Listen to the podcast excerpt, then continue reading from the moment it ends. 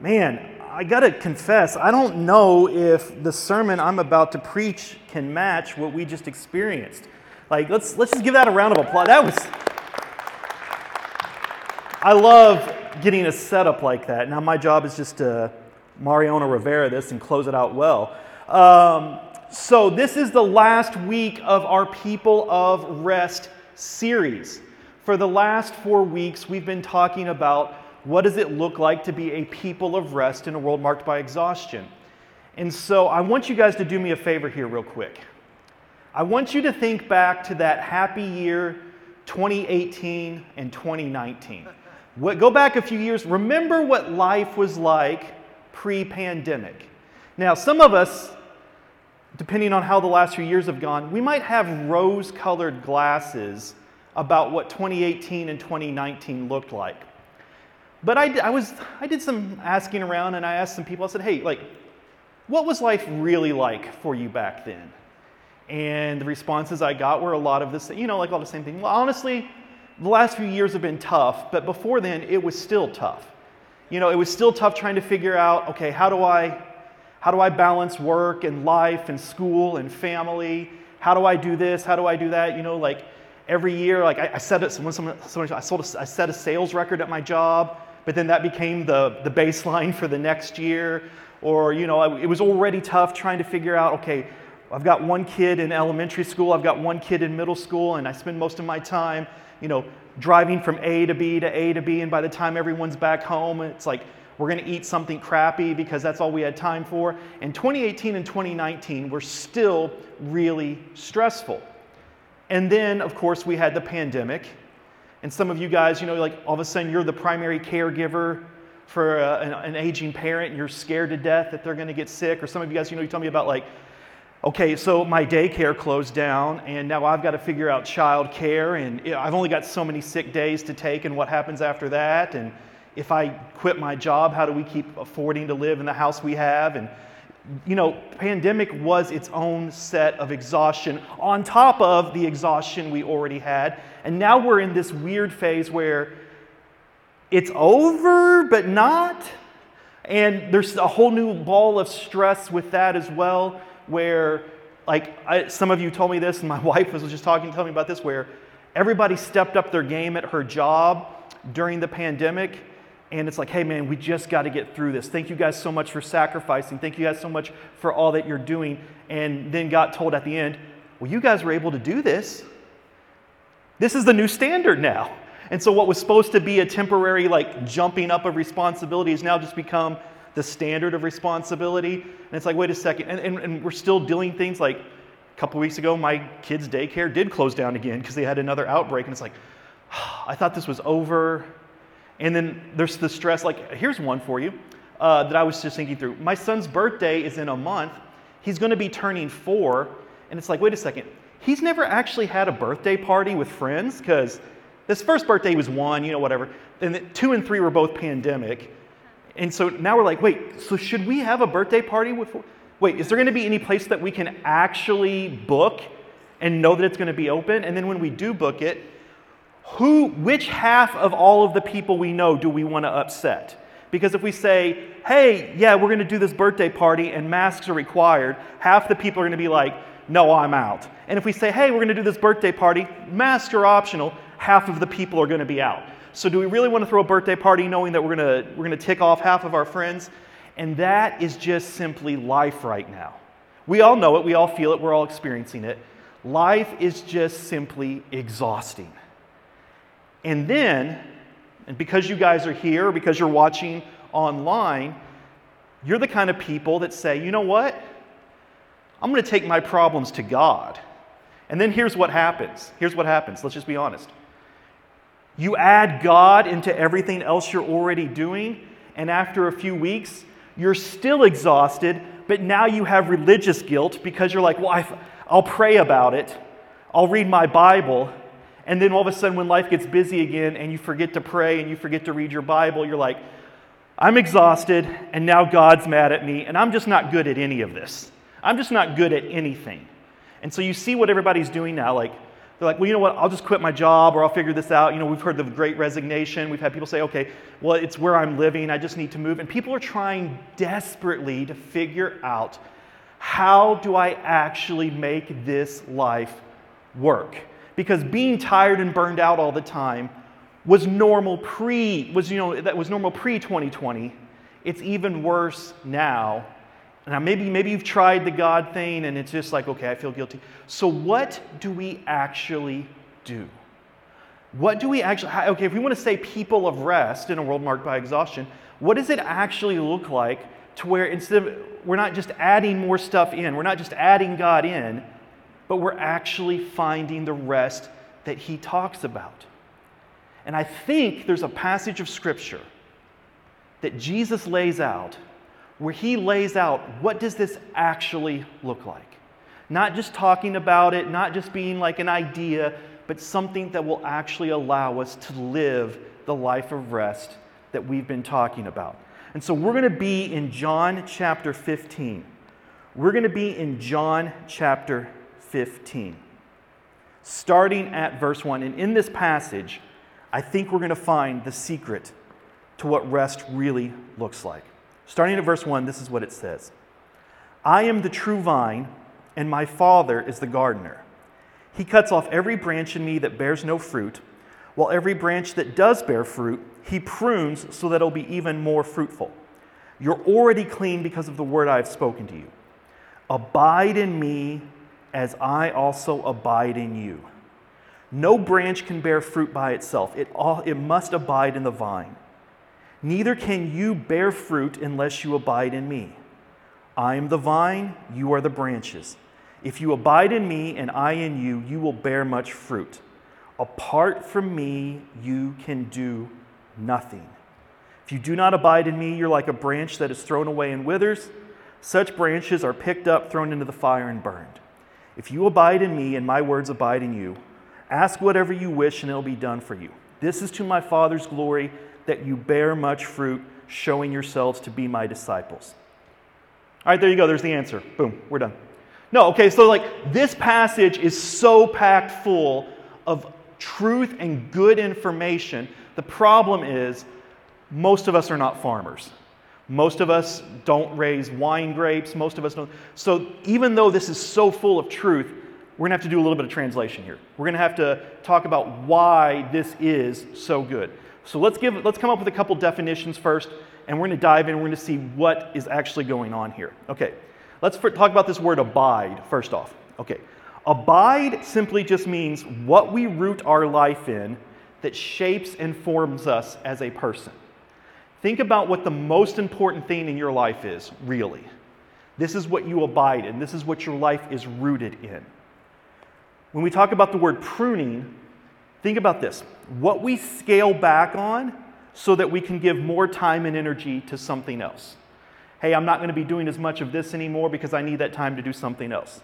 Cutting. Things we remove from our lives that are taking away time and energy and not producing what we want. If pruning is cutting back on something, or like reducing something, scaling back, cutting is just taking something out completely. I no longer do this. This is no longer a part of my life. I, I don't have time and energy for it anymore. And then the word bearing fruit. Think of this. This is what we mean when we say bearing fruit. What gets produced in our lives from the way we spend our time, effort, and energy? This is the results of your life. Hey, I spend my life doing this and spending my time doing this, and this is the kind of life I have as a result. Now, here's the deal. Here's the big secret. Here's the big truth that we're going to unpack for today, okay? as long as your life is primarily rooted in something other than Jesus, you are always going to be headed towards exhaustion. Let me say that again. As long as your life is primarily rooted in anything other than Jesus, you are going to be headed towards exhaustion. It's simply the way the world works. If I jump off of this stage, I will fall flat on my face. That's called gravity. When you don't build your life in Jesus, exhaustion is the result. It is a law of the universe. Let me, uh, let me just kind of explain it. Let me kind of give you an illustration, okay? Pick something good. I'm going to say children. Children are good. I happen to love my children. If I decide that I'm going to build my life on my children, my children are what I'm rooting my life in. Here's the problem children are never done. There is no end to the good that you can do for your kids. My son has never said, Dad, guess what? You know, now that I'm getting ready to turn four, I've been thinking, I think you've given me love, enough love now. We're cool. No. Like, there's always another mess to clean up. There's always another meal that can be read. There's always another book that can be read. You know, I, there's another hug that I can give. There's like, if your children are what you center your life in, you will be exhausted, even though they're good, because there's always more you can do. Pick something else. Uh, pick your job. I think people should be employed, generally speaking. It's, it's good to have jobs, you know. Okay, is your job ever done? Have you ever rolled in on a Friday and then been like, you know what? There is literally nothing for any of us to do. You guys have done such a great job. Go home, enjoy the day, and we're still going to pay you because we're just done. No, there's always more. Like I said, some of you get, well, was it? Yeah, there's somebody. Yeah, I set a sales record, and then you got to top it. You care, you know, my wife's a nurse. She cares for one patient, so you get another. You guys know this. You guys know your own industries. You know your own thing. There's always something more you can do. And if you root your life in something where there's always something more to do, exhaustion is the natural end result because you never get to the end. Even good, I'm not talking, like I said, we're not talking about rooting your life in something that's really, really bad. Even the really good things do this. Let me, let me just kind of illustrate this for you. There's basically two ways to abide. One is to abide your life rooted in you. And by you, I mean anything that you yourself have picked career, family, home, job, school, friends, whatever. Anything that you pick, that you can abide in that or you can abide in Christ. Let me give you the breakdown of what happens when you abide in yourself. All right, take a look. Okay, if you abide in yourself, your life is rooted in you. I mean, after all, it is your life. I get to pick. Here's what's prune. Here's what you start to prune. Here's what happens. As you go through life and you start to get exhausted and you start to try all these things, eventually you realize this isn't working. I need to cut back. And you start pruning and you do it based on an ever changing list. Hey, this week we're really, we're really busy doing this, so I'm going to cut out that. Uh, next week it's changed. Hey, I'm really, it's very emotional driven. It's very like whatever feels good in the moment. And that's why you start to get in this habit of commit and quit. I know this sounds good. I do need to be a part of it. I'm going to commit to it. And then next week when you're exhausted, you're like, I can't do it this week. You, it just bounces around. Like what's, the, what's that? Pinball. You just, you're a pinball. You just keep bouncing back and forth between whatever is good in the moment. This is hard today, so I'm going to cut back on it. Oh, it's easier tomorrow. You know, it's like think New Year's resolutions, fun for a day, quit after a week. This is the way you live your life when you're building it on something else. What do you cut out? Well, you cut out anything hard and anyone who disagrees with you. Anything hard, like, oh man, my life is already hard enough. So even if it's good, even if it's a good hard, eventually it gets cut out because you're like, my life is hard enough already and you're going to cut out anyone who disagrees with you. Whether it's a good disagreement, a bad disagreement, etc. I mean, I don't have to explain to you exactly what social media looks like today. It's everybody telling everybody else why they're wrong, horrible, and should never speak again, okay? Because we're all exhausted, and exhausted people don't usually speak very kindly to one another. And the fruit that is produced is Galatians 5 19 to 21. Here, let me just read that to you. It is obvious what kind of life develops out of trying to get your own way all the time. Repetitive, loveless, cheap sex. I mean, let's talk about all the people who are so busy that Tinder is their best option. A stinking accumulation of mental and emotional garbage because you don't have time to process any of your thoughts and any of your feelings. It just builds up and just becomes more and more toxic. Frenzied and joyless grabs for happiness. You know you want to be happy, but you, you don't have time, so you just grab whatever you can trinket gods, magic show religion. You uh, paranoid loneliness. Paranoid loneliness, that's a good one, where because you're so busy, all you do is find the faults in everybody else, and then you're like, well, it's their fault that I'm lonely. Cutthroat competition. This happens when your job is your God. All consuming yet never satisfied once. a brutal temper. You're so busy that you just get mad at everybody all the time. Uh, an impotence to love or be loved, divided homes because I'm off chasing my dreams and my spouse is off chasing their dreams, and those two dreams don't align, and so we just get mad at each other all the time.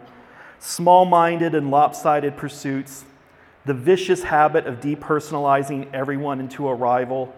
Once again, when, you when your job is your God, everyone is competition. Uncontrolled and uncontrollable addictions, ugly parodies of community. You know, when we all get together and agree to hate the same people.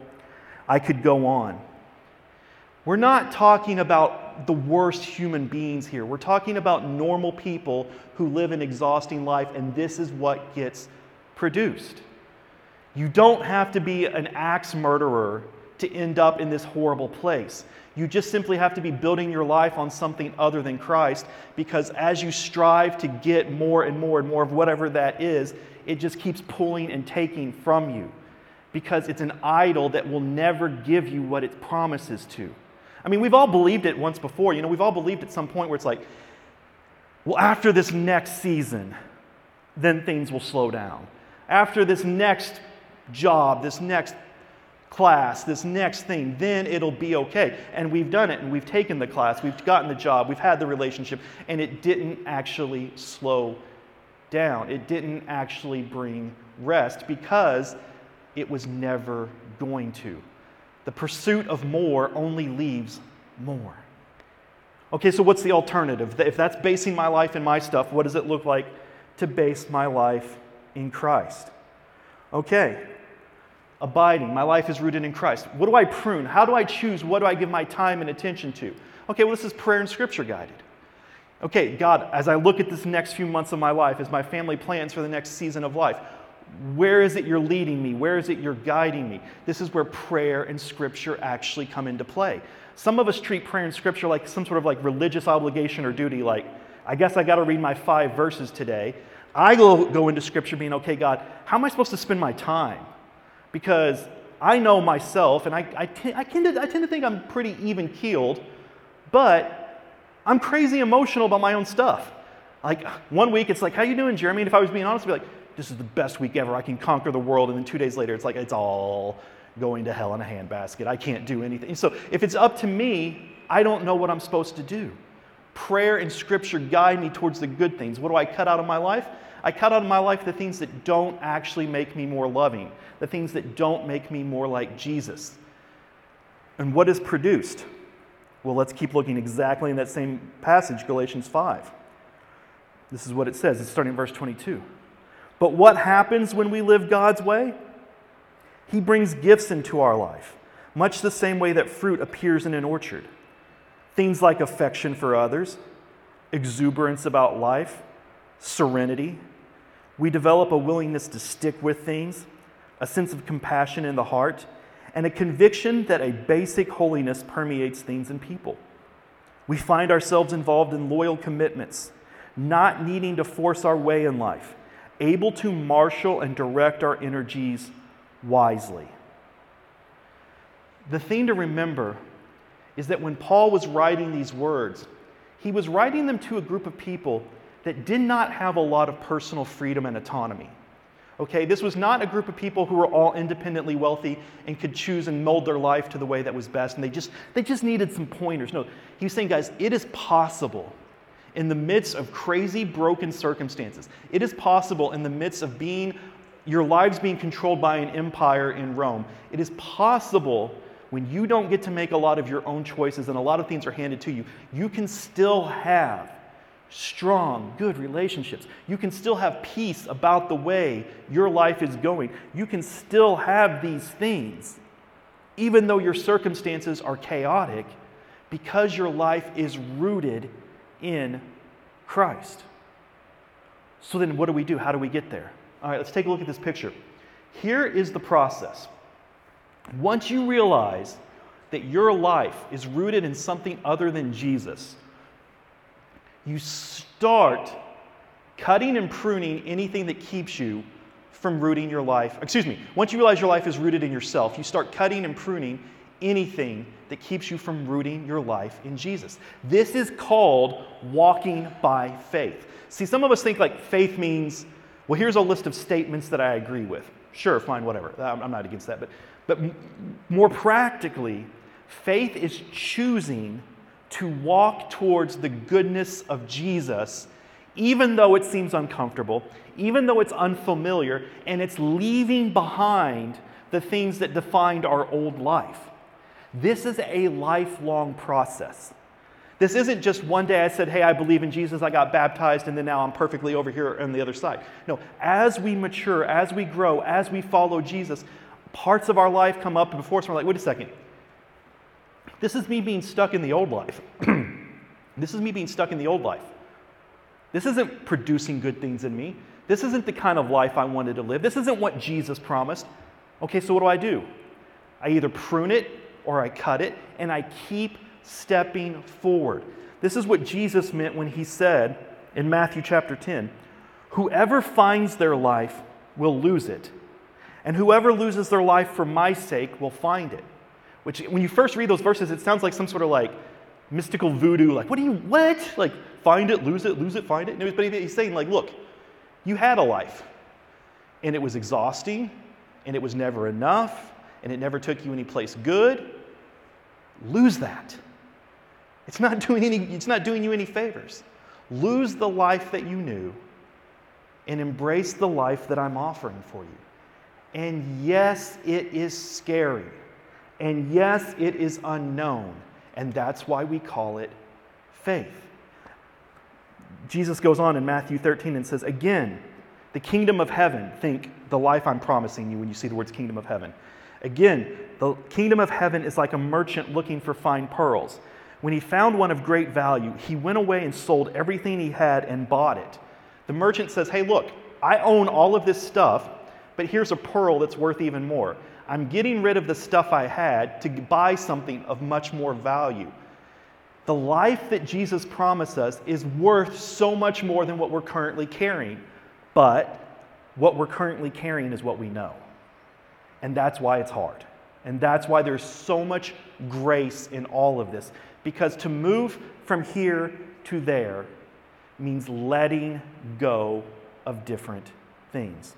Here's how the Apostle Paul described his journey in this in Philippians chapter 3. But whatever were gains to me, I now consider loss for the sake of Christ.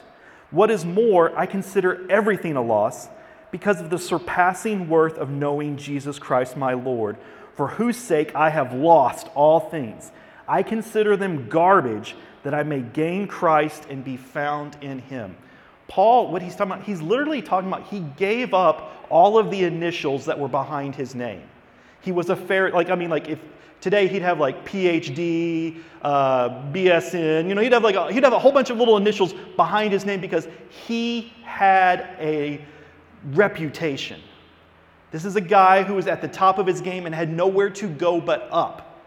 And he leaves the system that he's in because he says, I found something better. I found Jesus. And anyone who would have been in Paul's world would have thought that he was crazy. Paul, you're on your way up. You've got nowhere to go but to the top of the game. What are you doing leaving these things behind? Don't you understand that once you leave this, you're not getting back in?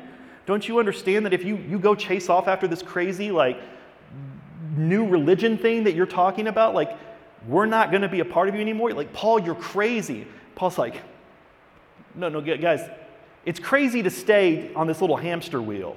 It's crazy to stay stuck in this system that's not producing anything good. Yes, I know you think I'm crazy, but I found something much, much better. And here's the promise I can make to you when you start getting serious about truly following Jesus, someone is going to call you crazy because it doesn't make sense because you're not operating under the same rules that they are. You're not operating under the same principles that they are.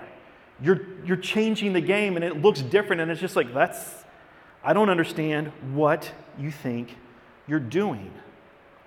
But we know that trying just a little bit harder isn't going to pay off because we've tried harder. We know giving it one more turn around the wheel isn't going to pay off because we've given it one more turn around the wheel. I was talking to somebody and they were saying, like, it feels like what I'm doing most of the time is I'm just a firefighter putting out whatever starts burning next. And that's my life. This thing's on fire, so I put it out. As soon as that's done, you know, I, I, this, this one flares up and I put this out. And it's like, okay, eventually fires should die down and people get to go back home. And if the, fire, if the fires never quit burning, there's a problem. But for most of us, we're just stuck in this and we think that's normal. And Jesus is saying, actually, no, that's not normal. And that's not what I have for you. See, the cool thing about Jesus is it's not about more, it's about rest. Like we've, like we've been talking about for the last four weeks. The promise of Jesus is not if you do a bunch, eventually you're accepted. The promise of Jesus is just simply you're accepted.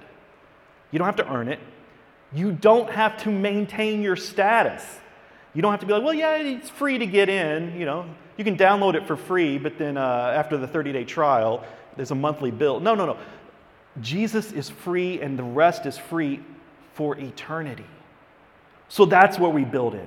That's where we start putting our life in. That's where we start keeping our life built on because it's the payoff that we're looking for.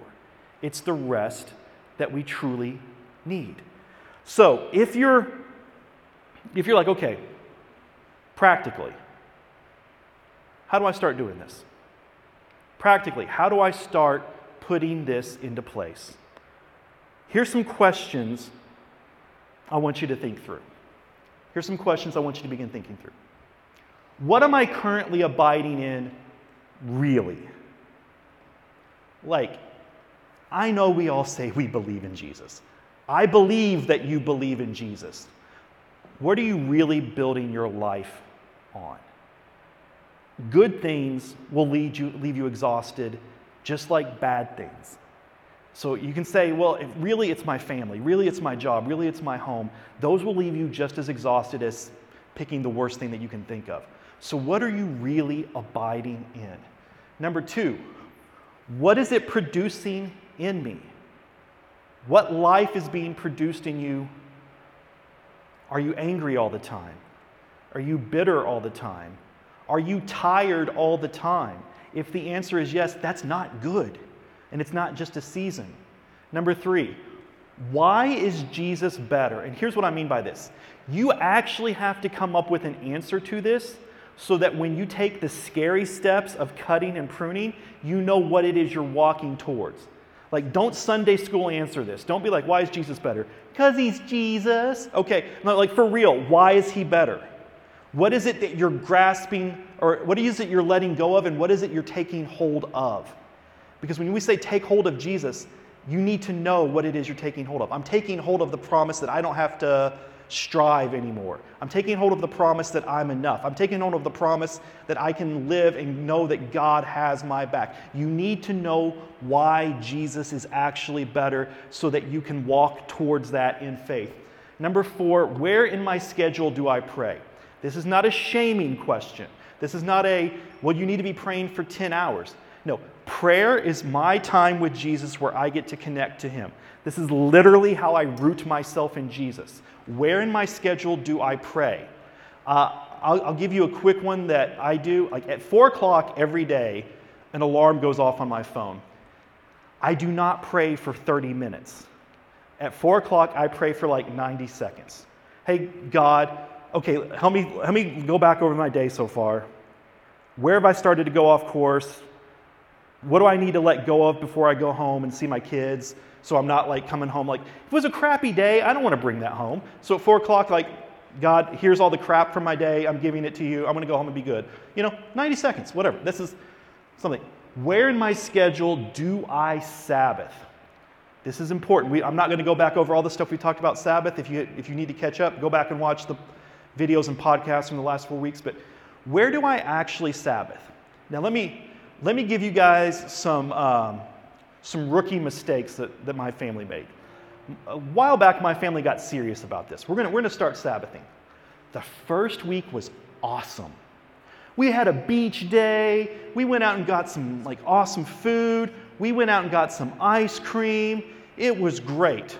The next week, still really awesome. We did it all. We, we did all the fun things. Week number three, we are broke and all of the laundry is piled up.